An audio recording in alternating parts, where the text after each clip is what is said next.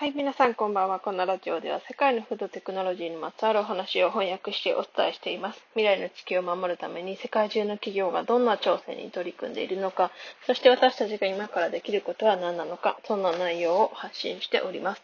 はい、皆さんこんばんは。今日は、え、3月の13日土曜日ですね。えー、配信時間ちょっと遅くなってしまったんですが、今日は私が住んでいる地域では雨が強くて、風も強くて、えー、気温も比較的低くて寒い一日でしたね。うん、なんかもう午前中、そうだな、お昼ぐらいまで強い雨が降り続いていたので、えー、出勤の時、まあ、退勤の時はギリギリもう止んでいたっていう方が多いんじゃないでしょうか。あ、というかね、今日も土曜日だから、お仕事っていう方も少ないかなとは思うんですけど、もしね、出勤される方がいいらっしゃったら朝のうちはね、結構降られたんじゃないかなと思います。うん、まあ、そうだな。花粉がね、飛ばないっていう代わりに、ちょっと雨が今日は強すぎましたね。うん、雷も日中はずっと鳴ってて、私家の中でちょっとイヤホン、ヘッドホンつけてたんですけど、うん、なんか外が光っててびっくりして、えー、ヘッドホン外して外見たら、なんか、え、あ、こんなに荒れてるのみたいな感じになってて、ちょっとびっくりしたっていう一日でしたね。うん。で、早速今日の本題に行きたいと思います。えっと、皆さんはチーズソースとかチーズは好きでしょうか？チーズは嫌いな人ね、あんまりいないんじゃないかなと思うんですけど、女の人、女性は、えっと、なんだっけ、いちごとかマンゴーとかチーズとか好きですよね。まあ、なんかそういうイメージなんですけど、うん。えっ、と、そう、私もフレキシタリアンとかいう食生活の選択をする前は、チーズ結構好きでしたね。うん。で、今もそんな、すごい好きだし、なんか、なんだろう、絶対に食べないっていうわけではないんですけど、まあ、あの、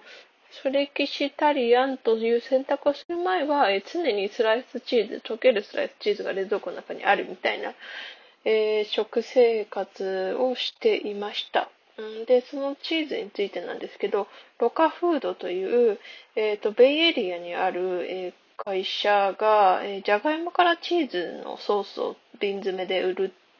で作って売るみたいな、えー、感じのことを、えー、発表しました。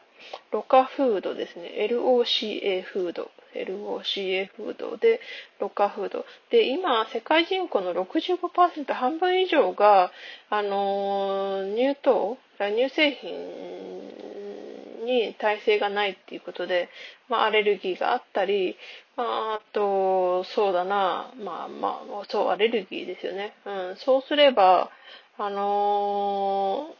半分以上の人が、え推定、えーと、乳製品に耐性がないって推定されてるから、今後植物性のチーズの死亡市場規模2027年までには44億2000万ドルになるっていうふうに予想されているらしいですね。で、今、植物性のチーズには原料としてカシューナッツ、アーモンド、ココナッツ、大豆とか使われてるんですけど、今回この、えー、新しい、えーえっ、ー、と、そうだな、えっ、ー、と、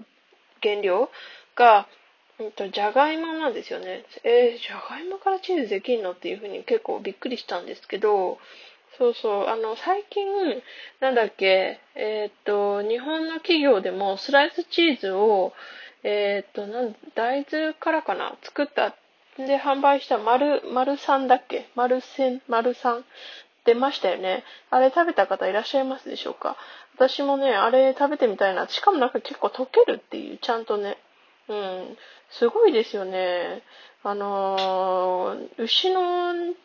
乳からじゃなくてできるんだ。だったら最初からそれすればよかったのに。まあ多分作るのがね、すごい難しい、難しいっていうか、まあみんなね、あの、既存のものをそのまま使い続けるっていう人間の習性がありますので、だからそういうの、なんだろう、うん、じゃがいもとか、カシューナッツ、アーモンドとか、まあ大豆、まあ今回その丸さんが作ったのは大豆からだと思うんですけど、そこからチーズ作ろうというふうにな発想にはいかなかったとは思うんですけどね。で、このロカフードなんですけど、まあじゃがいもを使ってチーズソースを作る、えー、っと、っていうことで、で、このロカフード2019年、2年前にですね、サンフランシスコのオラル、オラクルススタジアム、サンフランシスコ大学と、あと、なんか、NVIDIA コーポレートキャンパス、まあ、なんかいろんな場所で、なんかあの、テストし、テスト販売みたいなしたらしいんですけど、そうそう、あのー、で、2020年には、レストランとか、小売店とかで販売する計画を立てていたんですけど、まあ、それは、まあ、ご存知の通り、あの、新型コロナウイルスのパンデミックが始まったということで、えー、これらの計画がちょっと、まあ、とりあえず中止みたいな感じになったらしくて。そうそうそう。で、なんかこの Loca Food の、えっと、創業者の人、ローレン・ジョイナーさんかな？うん、この人が、えっと、植物性の食事を始めた時に、チーズがどうしても諦められなかった。まあなんかその気持ちは若干わからないでもないですね。うん。うん、なんか、そう、取ろうとしたね、こう、なんて言うんだろう、あの、匂いとか、匂い、まあ、悪い意味じゃなくてもちろんいい意味でなんですけど、あれがなかなかね、忘れられないって、なんか肉の赤身みたいなのって結構食べなくてもいいや、死なないし、みたいなふうに思うんですけど、そう、チーズね、結構ね、こうディップする感じとか、うん、なかなか、うん、なんだ、捨てがたいっていうのはあったの。で、それが忘れられなくて、今回こういう、じゃがいもから作るっていう風なことを、まあ、実現させたっていうことなんで、まあなんか、まあ、うん、自分の、最初は自分のためのかもしれないけど、まあ、より、周りに回って、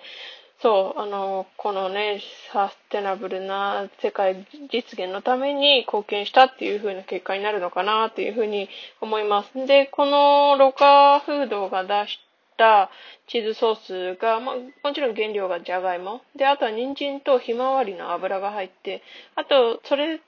これらはほとんど、あ、ほとんどじゃない、全部、あの、非遺伝子組み換えの成分で、えっ、ー、と、ビタミン B 群とかも入ってるらしいですね。うん。で、マイルドとスパイシーの2種類があって、で、なんかハラペーニョとかも効いてるらしくて、ちょっと美味しそうですよね。うん。でもね、なんかこのじゃがいもがチーズの代替品ってできんのっていうふうに思うかもしれないんですけど、なんかこのじゃがいもに含まれるでんぷんが、このなんかチーズディップソースみたいな、あの、ね、粘土を出すのかな？うん。そういうことを再現するには結構じゃがいも適しているらしくて、まあそこによく着目したなっていうふうに思うんですけど、そうそう。で、あと、このローカフードが出した今回のチーズにはもちろん、えっ、ー、と、大豆とか乳製品とかも入ってない。あと、ナッツとかグルテンも入ってないから、えっと、ビーガンの人ももちろんなんですけど、あの、アレルギー、ナッツアレルギーとかナッツアレルギーとかに、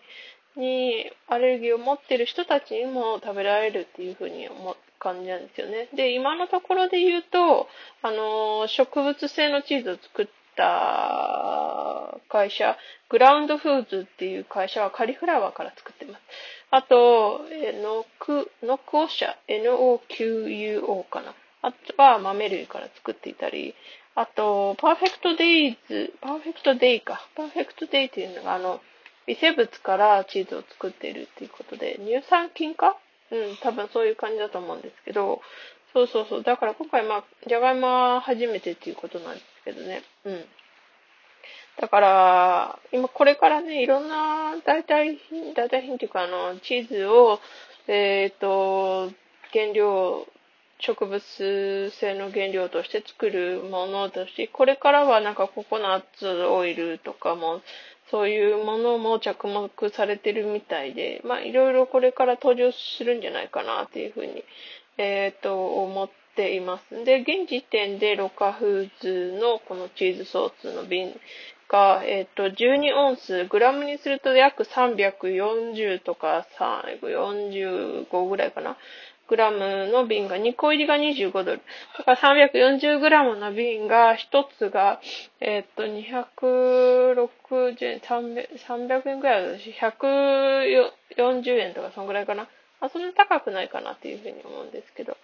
で、2個入りが25ドルで、4個入りが45ドルっていうことなんですけど、うん。で、こ、近、これから近々、えっ、と、 Good Eggs っていうサンフランシスコの、えっ、と、e コ、e コマース、EC サイトがあるんですけど、それとシカゴの、えっ、と、ポップアップグローサーっていうところで販売される予定だそうです。そう。だから日本で言うと、まあ今、丸三のスライスチーズが一番近いかなって、まあソースじゃないのでね、あれなんですけど、でも植物性のチーズって結構、これから需要高まりそうですよね。私も食べてみたいなと思っているので。うん、大豆のお肉とかね、まあなんか、ああ、そうそう、それね、みたいな感じなんですけど、植物性のチーズっていうのはね、うん、なかなか、えー、いろいろ試してみたい製品ではあるなと思いました。はい、今日は、えー、じゃがいもから作られたチーズの、えー、お話をさせていただきました。今日も最後まで聞いてくださってありがとうございました。また明日お会いしましょう。